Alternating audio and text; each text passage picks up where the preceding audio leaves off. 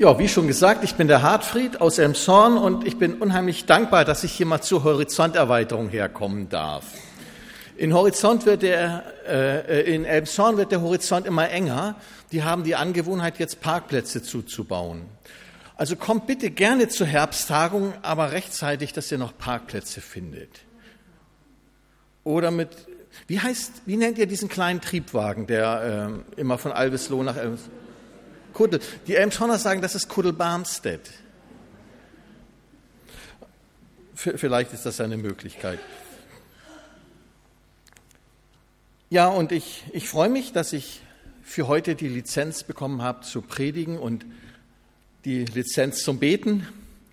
Es ist außergewöhnlicher Anlass, eben diese besagte Predigtreihe im ganzen Gemeinschaftsverband unter der Überschrift Gott trifft Mensch.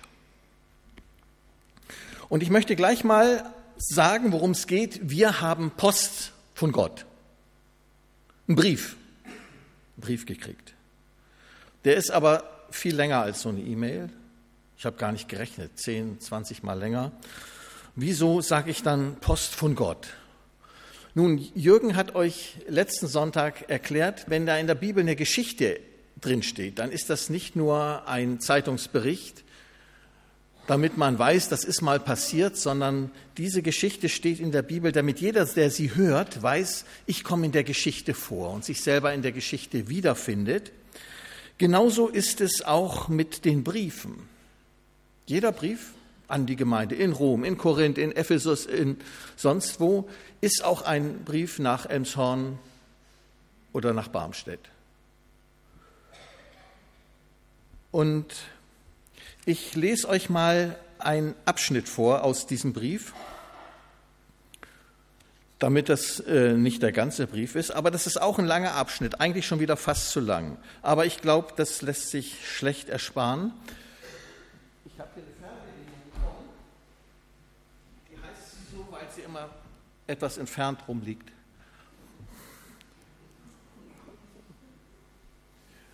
Wir lesen diesen Abschnitt unter einer bestimmten Überschrift, die durch diese Predigtreihe vorgegeben ist. Die Predigtreihe hat ja verschiedene Themen und ich habe mir den, das Thema Gemeinde ausgesucht. Durch Jesus zu einer Gemeinde werden, also man kann das doppelt betonen, durch Jesus zu einer Gemeinde werden, durch Jesus zu einer Gemeinde werden, nämlich die weltweite Gemeinde aller Christen, dann in Gemeinschaft leben. Das ist natürlich ein Wortspiel. Einerseits Gemeinschaft als das, was uns innerhalb einer Gemeinde zusammenhält, der Mörtel zwischen den Steinen, und dann Gemeinschaft, so wie wir unsere Gemeinden nennen, Gemeinschaftsverband, Gemeinschaft Barmstedt oder wo auch immer, und dann als Gemeinde wachsen. Und dieses letzte Wort, das ist der Grund, warum ich ein grünes Hemd anhabe. Mitten im Oktober, ja, wenn alle Blätter von den Bäumen fallen, reden wir von Wachstum und Grün.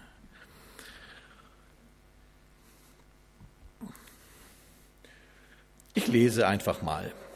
So ermahne ich euch nun, ich, der Gefangene in dem Herrn, dass ihr der Berufung würdig lebt, mit der ihr berufen seid. So schreibt der inhaftierte Apostel Paulus.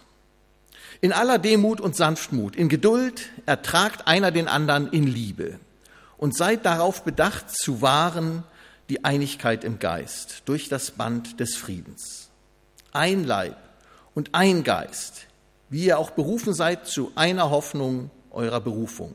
Ein Herr, ein Glaube, eine Taufe, ein Gott und Vater aller, der da ist über allen und durch allen und in allen. Einem jeden aber von uns ist die Gnade gegeben nach dem Maß der Gabe Christi. Und jetzt überspringe ich ein paar Verse. Und er hat einige als Apostel eingesetzt, einige als Propheten, einige als Evangelisten, einige als Hirten und Lehrer, damit die Heiligen zugerüstet werden zum Werk des Dienstes. Bei dem Wort die Heiligen, dann denken wir ja immer an die Superchristen, ne, die mit dem Sankt vor dem Vornamen. Ne. Heutzutage sind ja immer mit Doktor vor dem Vornamen die Heiligen aber damals war na, im Mittelalter. Aber in der Bibel, da waren die Heiligen überhaupt nicht die Superchristen, sondern die Normalchristen. Denn Superchristen gibt's ja gar nicht. Also, damit die Heiligen zugerüstet werden zum Werk des Dienstes, dadurch soll der Leib Christi erbaut werden, bis wir alle hingelangen zur Einheit des Glaubens und der Erkenntnis des Sohnes Gottes, zum vollendeten Mann, zum vollen Maß der Fülle Christi.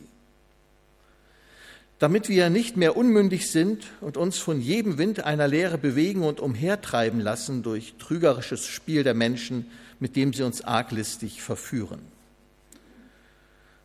Lasst uns aber wahrhaftig sein in der Liebe und wachsen in allen Stücken zu dem hin, der das Haupt ist, Christus, von dem aus der ganze Leib zusammengefügt ist und ein Glied am anderen hängt, durch alle Gelenke, wodurch jedes Glied das andere unterstützt, nach dem Maß seiner Kraft und Macht, dass der Leib wächst und sich selbst aufbaut in der Liebe.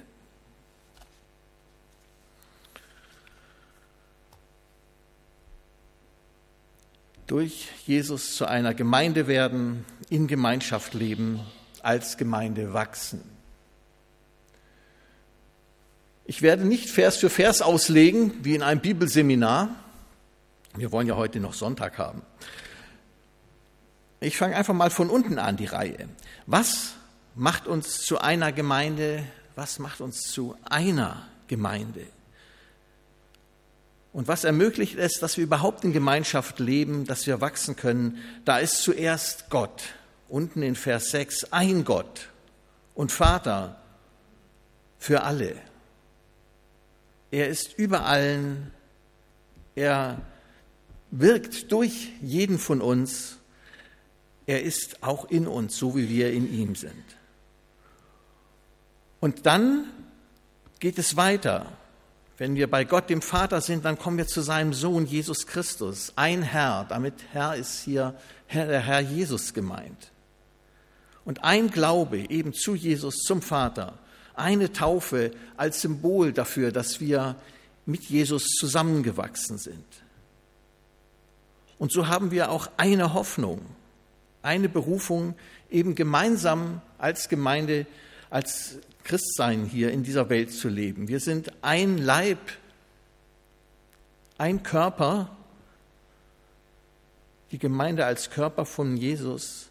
Und das ist der eine Geist, der Heilige Geist, der uns da zusammenbringt.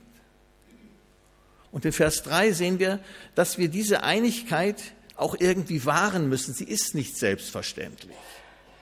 Ich glaube, dass jede Gemeinschaft hier so eine Geschichte hat, hinter sich, wo es auch mal kritisch war mit der Einheit und wo man darum kämpfen musste, wo man daran arbeiten musste. Diese Ausrede, wir haben uns auseinandergelebt, wir trennen uns jetzt, ist eine ziemlich unangebrachte Ausrede, weil das normal ist, dass man sich auseinanderlebt. Das ist immer so. Dass man sich zusammenleben muss, das ist das Neue und das Wichtige. Seid darauf bedacht, die Einigkeit im Geist zu wahren durch das Band des Friedens. Also, dass man sich freiwillig zusammenbindet und friedlich ist, das ist fast zu wenig gesagt. Wir sollen dem Frieden ja nachjagen, haben wir dieses Jahr am 1. Januar oder wann gehört, durch die äh, aktuelle Jahreslosung.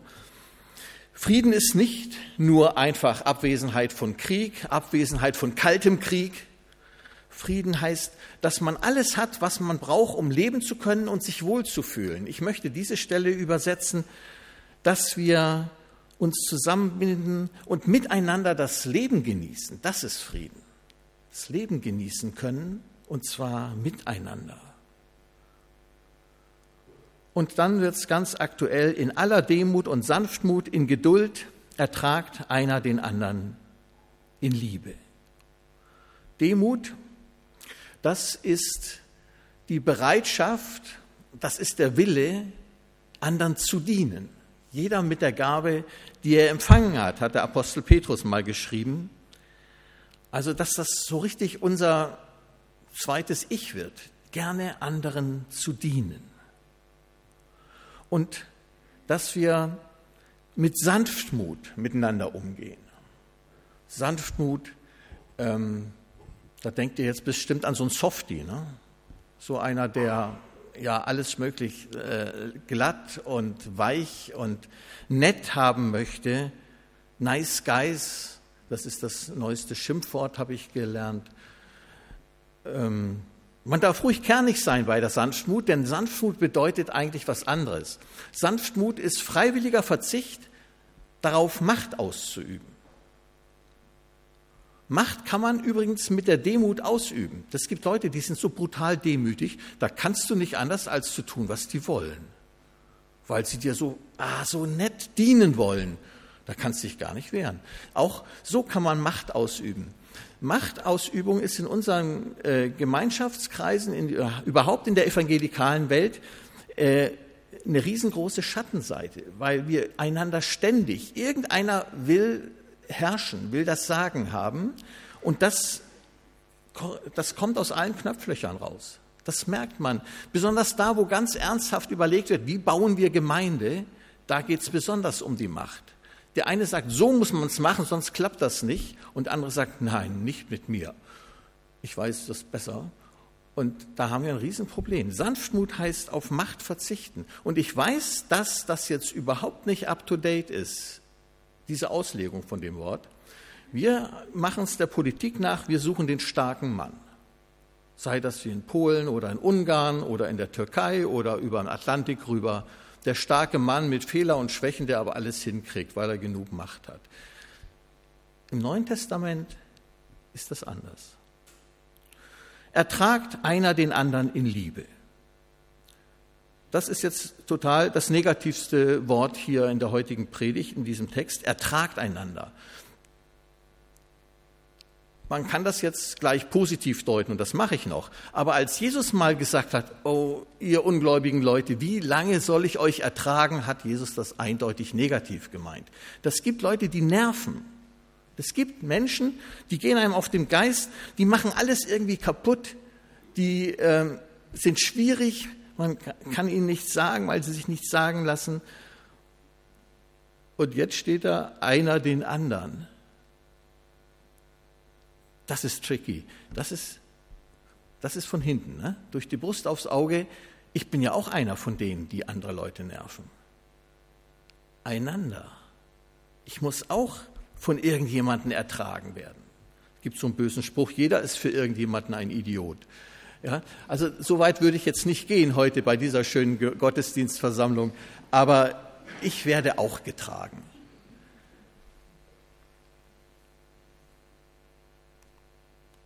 Das kennt ihr noch, ne? Wie viele Jahrzehnte ist das her, dass das neu war?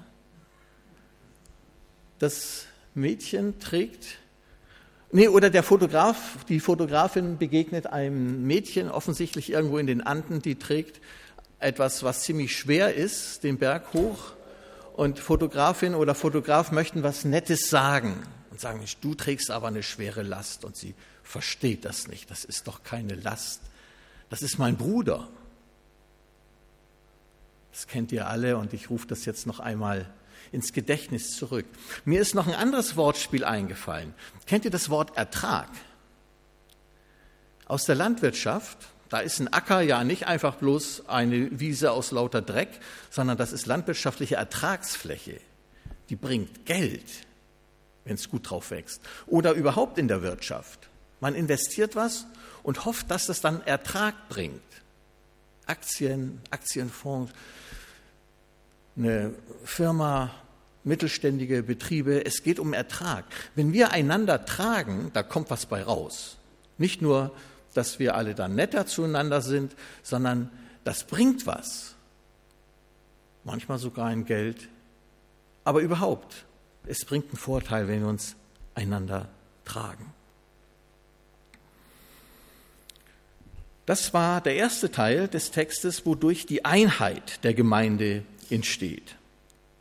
Es ist einfach nicht vorgesehen, dass es hier Einzelgänger und Alleingänge gibt.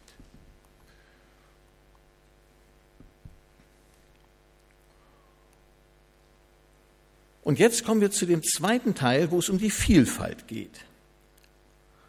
Einheit bedeutet ja nicht Uniformität. Mein Opa hat erzählt, er hat drei Jahre in der rumänischen Armee gedient zwischen den Weltkriegen. Da war das nicht nur so, dass sie die gleiche Uniform anhatten, die Gesichtsfarbe musste auch noch gleich sein. Die haben alle sich das Gesicht waschen müssen und dann gab es rosa gefärbtes Mehl. Das wurde rechts und links an die Backen geklatscht. Dann hatten alle Soldaten rosa Gesicht und das fanden die toll. Also das haben wir bei uns nicht, Gott sei Dank. Wir sind unverwechselbar. Einem jeden aber, oben in Vers 7, ist die Gnade gegeben nach dem Maß der Gabe Christi. Ich lege das jetzt nicht aus, das wörtlich. Da steckt ganz sinn- und geistreiche Gedanken hinter. Zusammengefasst ganz einfach, Jesus beschenkt uns, und zwar jeden Einzelnen nach einem Maß, was er selber festgelegt hat, nach seinem Willen, mit einer Gabe, so einer oder einer anderen, ganz individuell, und Jesus legt es fest.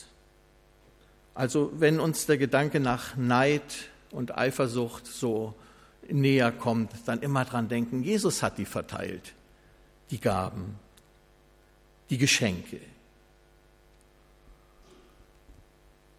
Und eben ganz individuell. Und nun werden fünf Gaben aufgezählt. Er hat einige als Apostel eingesetzt, einige als Propheten, einige als Evangelisten, einige als Hirten und Lehrer. Und jetzt vermissen wir alle was. Das gibt doch noch mindestens zwei andere Bibelstellen, wo diese Liste ein bisschen vollständiger ist. Da sind auch die Gaben genannt äh, der Organisation, technisch. Ne? Irgendwo muss das stehen mit Mischpult und, und, und, und Licht, mit Schlagzeug, Bassgitarre. Ich, ich weiß nicht genau, wo das steht. Also, oder ja, das wird immer ein bisschen ironisch gesagt. Du hast die Gabe zu putzen, die hätte ich auch so gern, aber weil du sie hast, dann mach das hier mal sauber. Ähm, ich habe Pastoren gehört, die haben gesagt, die Gabe, einen Besen zu benutzen, hat jeder, da kann sich keiner rausreden. Ich habe manchmal mitgekriegt, wie manch einer seine Gabe für grüne Gewächse hier rund ums Haus eingesetzt hat in Barmstedt. Habe ich gedacht, Mensch, toll. Andererseits in einem Zorn gibt es nicht viel Grünes, da muss man nicht so viel arbeiten. Ähm, da gibt es so viel. Die Diakonie wird auf jeden Fall aufgezählt, ne? Menschen zu helfen, die Hilfe brauchen, körperlicher Art oder sonst wie, die in finanziellen Sorgen, die Gabe, irgendwo Geld für die Gemeinde herzukriegen, was man so dringend braucht, das ist auch eine Riesengabe. Irgendwo Fundraising nennt man das auf Neudeutsch. Auch das ist eine wichtige Gabe. Da gibt es ganz viel. Aber die Gaben, die hier ausgewählt sind, die sind praktisch nur eine, eine, Auswahl in eine ganz bestimmte Richtung hin. Nämlich die, die hier aufgezählt sind, haben direkt mit dem Wort Gottes zu tun, mit der Bibelauslegung. Von daher passt das ein bisschen zu der Predigt vom letzten Sonntag. Da gibt es also vier, fünf verschiedene Arten, mit der Bibel umzugehen und die Inhalte der Bibel den Zuhörern weiterzubringen. Heutzutage ist das alles ein bisschen schwierig. Da hat eine Gemeinschaft ein oder zwei Prediger und die müssen alles abdecken. Und immer können sie das nicht richtig. Da sind zumal die Apostel. Das sind Augenzeugen von Jesus ursprünglich so. Natürlich, nachdem die Apostel Jesu, die zwölf, gestorben waren, dann gab es den Begriff immer noch, Apostel sind die Grundleger der Gemeinde, die Pioniere. Da, wo wir aufhören und sagen, das lohnt sich nicht mehr, nur noch zwei oder drei Besucher, da fangen die erst richtig an. Apostel kümmern sich ganz besonders dann, wenn es gar keine Innenstehende, sondern nur Außenstehende gibt. Dann fängt ein Apostel richtig an.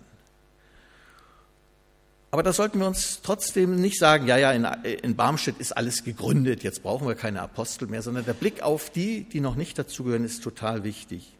Dann gibt es die Propheten, das sind die, die besonderen Maß Gottes Weisung für spezielle Situationen in die Gemeinde reinbringen. Die sagen hier, ihr braucht nicht verzagen, ihr braucht nicht verzweifeln. Gott spricht euch Mut zu. In seinem Auftrag sage ich dich, versteck dich nicht, mach dich nicht klein. Wir haben hier eine große Zukunft für unsere Gemeinschaft. Propheten sind aber auch dieselben, die sagen, so geht es nicht. Das ist nicht nach Gottes Willen und das müsstet ihr eigentlich auch wissen. Ich kann euch fünf Bibelstellen nennen, die kennt jeder auswendig und ihr haltet euch nicht dran. Das ist immer die Stelle, wo klar wird, die Propheten sind die, die am meisten Prügel kriegen. Man kann manchmal froh sein, wenn man nicht gesteinigt wird, aber in Norddeutschland gibt es nicht so viele Steine. Also es ist nicht so gefährlich in Barmstedt wie irgendwo anders. Dann gibt es die Evangelisten, die besonderen Draht zu den Menschen haben, die eben zum ersten Mal von Jesus hören, die besonders eine Ahnung haben, was die Menschen bewegt und wie man sie für Jesus interessieren kann, leckerfritzig machen kann, sagt der Vater von Hilly immer in Emshorn. Und dann gibt es die Lehrer, die sind auch wichtig für die, die neu zur Gemeinde dazugehören. Denn wer neu in eine Gemeinde kommt und erstmal merkt, ey, die haben hier alle so ein Vorwissen, da kann ich überhaupt nicht mithalten, das ist ein blödes Gefühl. Ein Lehrer sorgt dafür, dass keiner so hinten anbleibt, sondern jeder das Wissen bekommt, was ihn interessiert und dass ein Außenstehender sich nicht mehr als Außenstehender fühlt. Und dass die, die schon lange dabei sind und denken, oh, nichts Neues mehr, dass die doch mal wieder überrascht werden von einem Bibelwort. Und die Hirten, das sind die, die die Gemeinde innerlich zusammenhalten, die Seelsorge üben an den Einzelnen oder an mehreren. Das sind alles Wortgaben. Und dann fragt sich, wozu? Wozu hat man eigentlich diese Gaben? Warum muss das sein in einer Gemeinde? Die Begründung ist da unter Nummer 12. Damit die Heiligen, also die Christen, die Normalchristen, zugerüstet werden zum Werk des Dienstes. Dadurch soll der Leib Christi erbaut werden.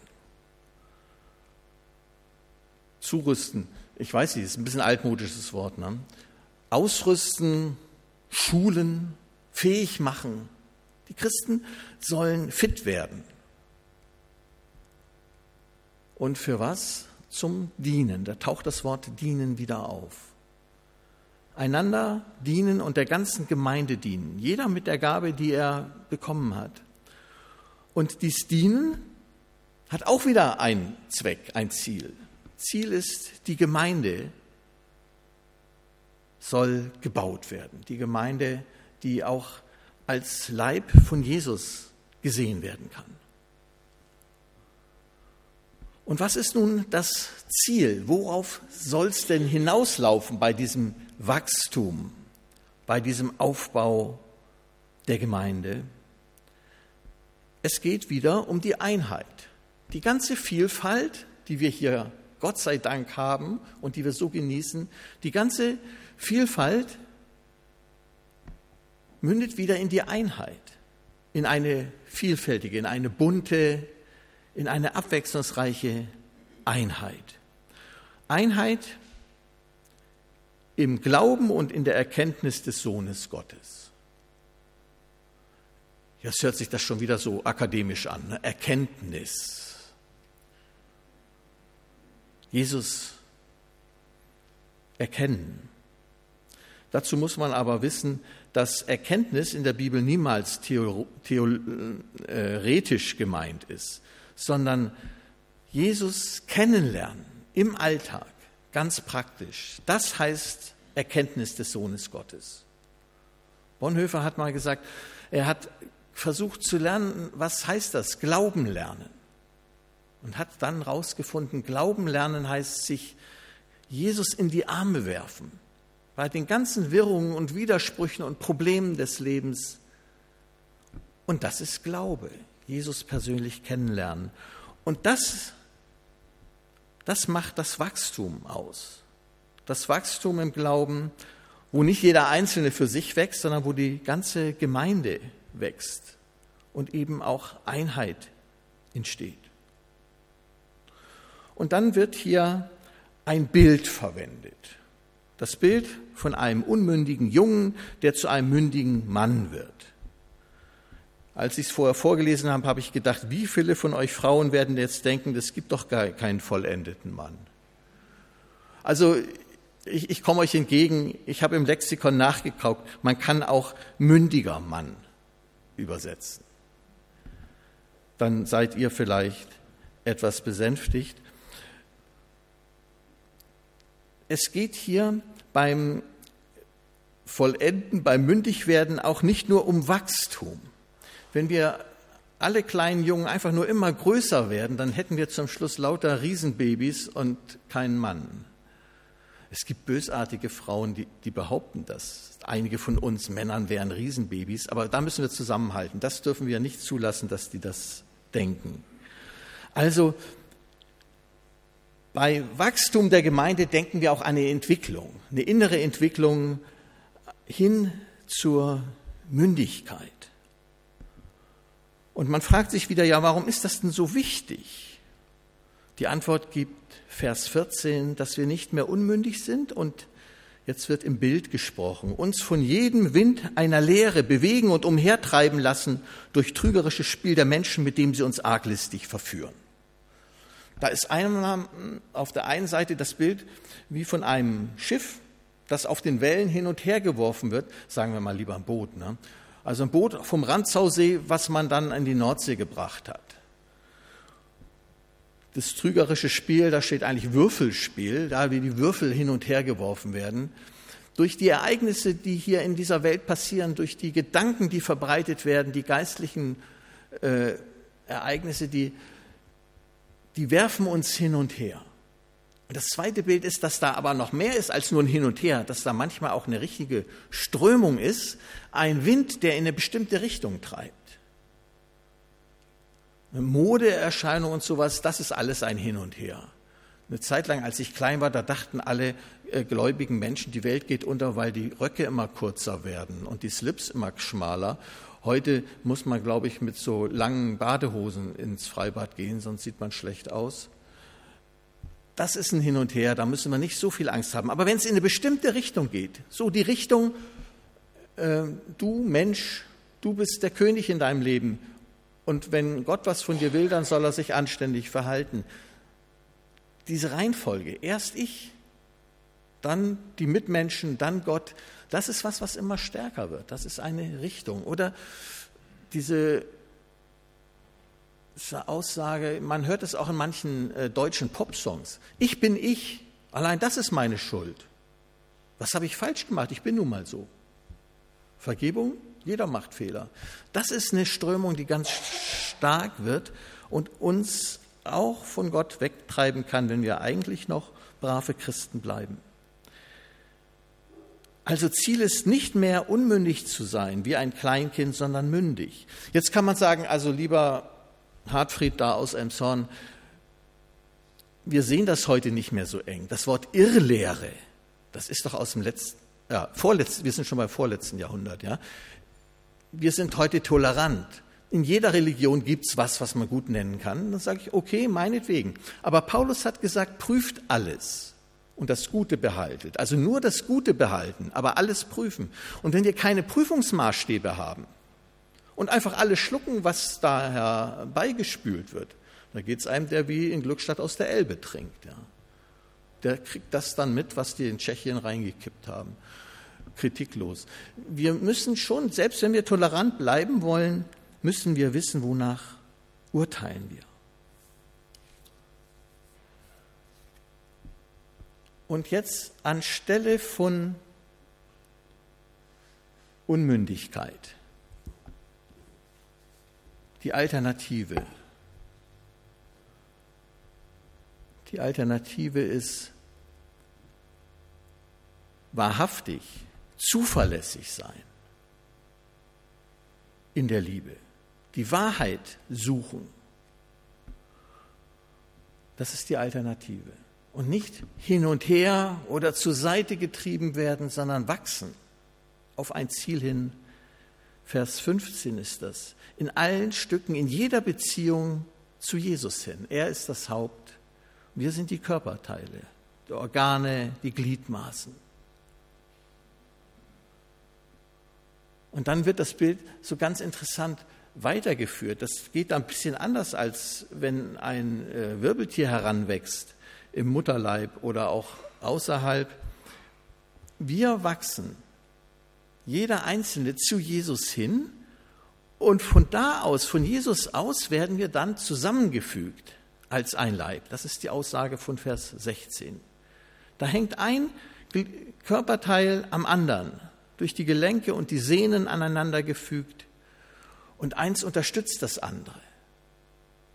Wir sind nicht wie ein Haufen von Schimmelpilzen in irgendeinem Inkubator, in irgendeinem Gefäß, sondern wir sind ein Organismus, wo alles zusammenarbeitet, zusammenwirkt. Und Jesus gibt die Kraft zum Zusammenhalt.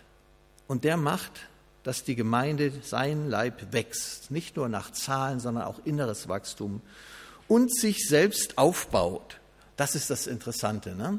sich selber aufbauen. Wir können uns selber aktiv aufbauen. Wir sitzen nicht nur da und warten, bis was passiert. Wir wirken mit Aufbau in der Liebe. Dreimal kommt das Wort Liebe vor in diesem Abschnitt des Epheserbriefs. Dreimal das, was das Wichtigste ist. Wir haben das auch schon im ersten Lied heute gesungen.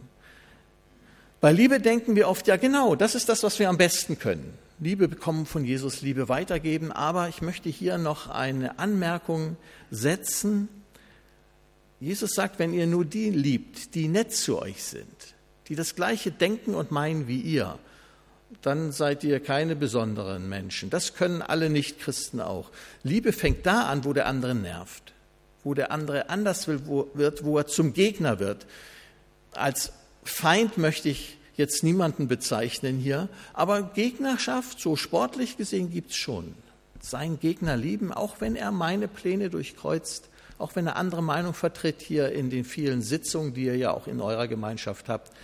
Auch dann, gerade dann, Liebe aktiv werden lassen.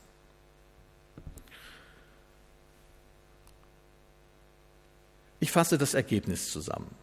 So ganz kurz wird es nicht, es wird zwei Dias dazu geben. Das Ergebnis nicht eine vollständige Auslegung dieses Briefabschnitts, aber unter dem Gesichtspunkt Merkmale gesunder Gemeindeentwicklung. Unsere Gemeinde entwickelt sich dann gesund, wenn wir gemeinsam an dem einen Herrn und Gott hängen, an dem Vater im Himmel und an seinem Sohn Jesus. Wenn im Neuen Testament Herr steht, ist fast immer Jesus gemeint. Im Alten Testament ist der Vater gemeint, aber da gab es da noch den Sohn nicht. Der zweite Punkt. Unsere Gemeinschaft entwickelt sich dann und kann sich dann gut entwickeln, wenn wir durch den einen Geist zu dem einen Leib Christi zusammengebunden sind. Als Leib Christi gebildet. Unsere Gemeinschaft entwickelt sich dann gesund, wenn wir einer dem anderen mit Ausdauer dienen, wenn wir uns gegenseitig tragen, wenn wir verzichten auf Machtausübung und gemeinsam das Leben genießen. Also hier Gemeinschaft genießen, das Leben genießen in unserer Gemeinschaft und andere einladen. Das ist Wachstum. Finde ich eigentlich tolle Perspektive. Und der vierte Punkt, unsere persönlichen Gaben für die ganze Gemeinschaft einsetzen. Das führt zu Weiterentwicklung. Wenn wir das tun, jeder seine Gaben einsetzt in der Gemeinschaft, dann hat das Folgen. Die erste Folge ist, auch andere werden befähigt, ihre Gaben einzusetzen und zu dienen. Wenn alle dienen, dann hat das zur Folge, dass das die Gemeinde aufbaut. Wenn die Gemeinde sich aufbaut und sich weiterentwickelt, dann hat das zur Folge, dass wir gemeinsam Jesus kennenlernen. Und wenn wir gemeinsam Jesus kennenlernen, dann folgt daraus, dass wir mündige Christen werden. Man wird nie ganz mündig. Und wie gesagt, die Eltern unter uns wissen, irgendwann mal geht es wieder rückwärts, aber das ist nicht schlimm. Und wenn wir mündige Christen sind, dann können wir zuverlässig in die Wahrheit reinwachsen, können wir Lüge von Wahrheit unterscheiden, dann können wir zu Jesus hinwachsen. Eben anstelle, dass wir unfähig sind, Betrug und Verführung zu erkennen, wachsen wir bei Jesus in die Wahrheit rein. Und wenn wir so bei Jesus in gewisser Maße angekommen sind, dann lässt er uns zusammenwachsen. Das ist Gemeindeentwicklung. Ich schließe mit dem Vers 15, der oft auch als Hochzeitsspruch benutzt wird. Vers 15, der in mir einiges zum Klingen gebracht hat. Lasst uns aber wahrhaftig sein in der Liebe und wachsen in jeder Beziehung zu dem hin, der das Haupt ist, Christus. Lasst uns aber wahrhaftig sein in der Liebe und wachsen in jeder Beziehung zu dem hin, der das Haupt ist, nämlich Christus. Lasst uns zu Jesus hinwachsen. Amen.